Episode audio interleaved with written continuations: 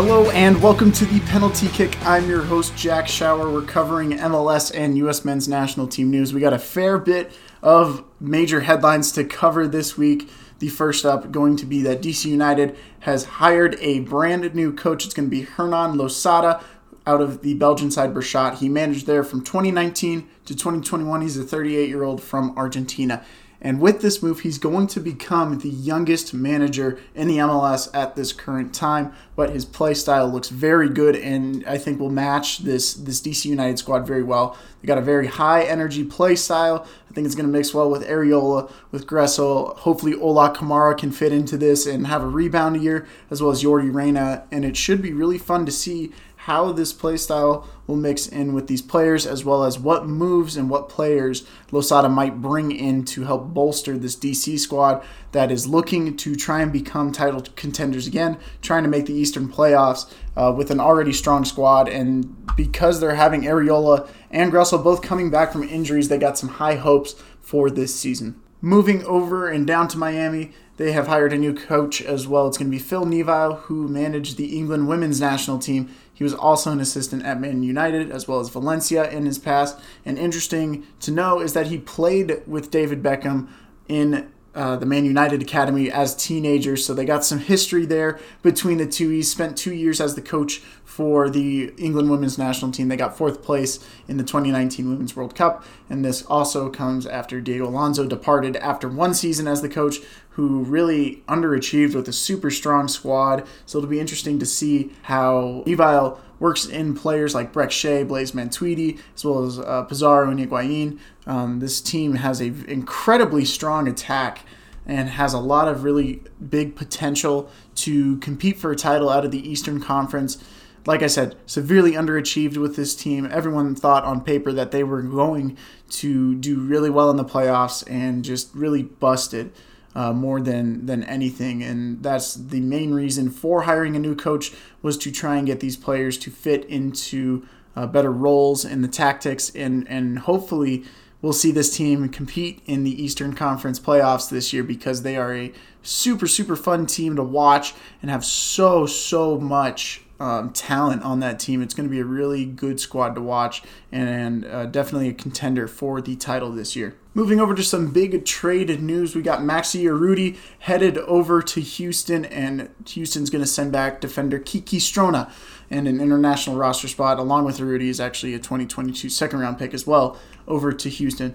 And this, I think, is a great move for both of these teams. Montreal had one of the worst defenses in the league last season. Strona, I think, is going to help fix that because he has had so much experience overseas in Europe. He's got 17 caps for the Slovenian national team. He's got a really strong voice on the back line and was almost the sole bright spot of this poor Houston defense. And Houston's going to get Rudy, who is has been a, a well-rounded, dynamic forward in his MLS career. He's he's had plenty of success and consistency wherever he's gone. Last year, it looked like he was going to contend uh, for the Golden Boot before the pandemic hit. Didn't quite hit his stride uh, after the league reopened. So hopefully he'll find his stride again with Houston, and Houston looks to build off their attack. More big news from Houston in the trade market.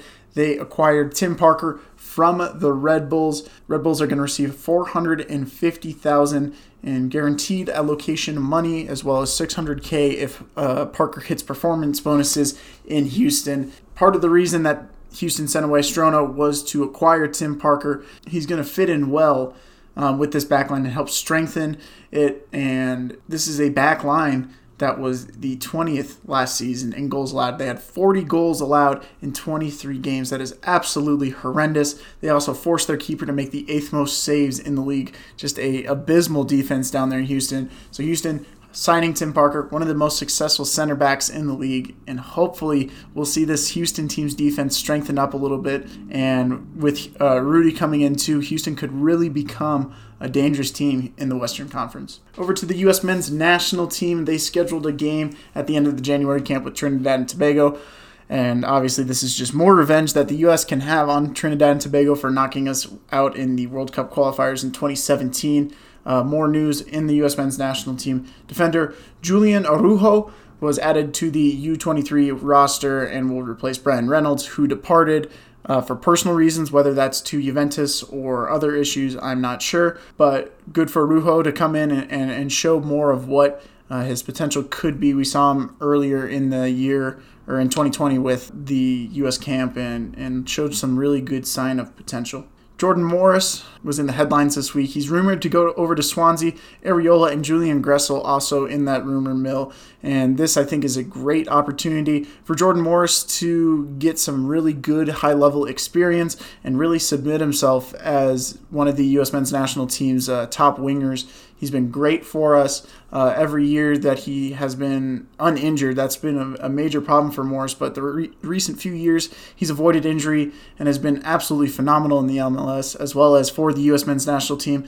So hopefully for him, he gets moved over to Europe and gets some really good experience and really helps out this U.S. men's national team. Another trade news Philly has traded away all their super draft picks once again, and it seems like they're really pushing to build a homegrown squad um, with success with Mark McKenzie and Brendan Aaronson coming through their homegrown system. They're looking to build off of that, and so many talented players are coming into this Philly team, and it'll be really interesting to see if they maybe start a movement where uh, the super draft picks almost aren't as needed if you have just a really strong homegrown team. And that we've seen this too with FC Dallas the ability to bring players through the academy system uh, and up to the first team squad. So it'll be really fun to see this Philly team. They're very, very young once again.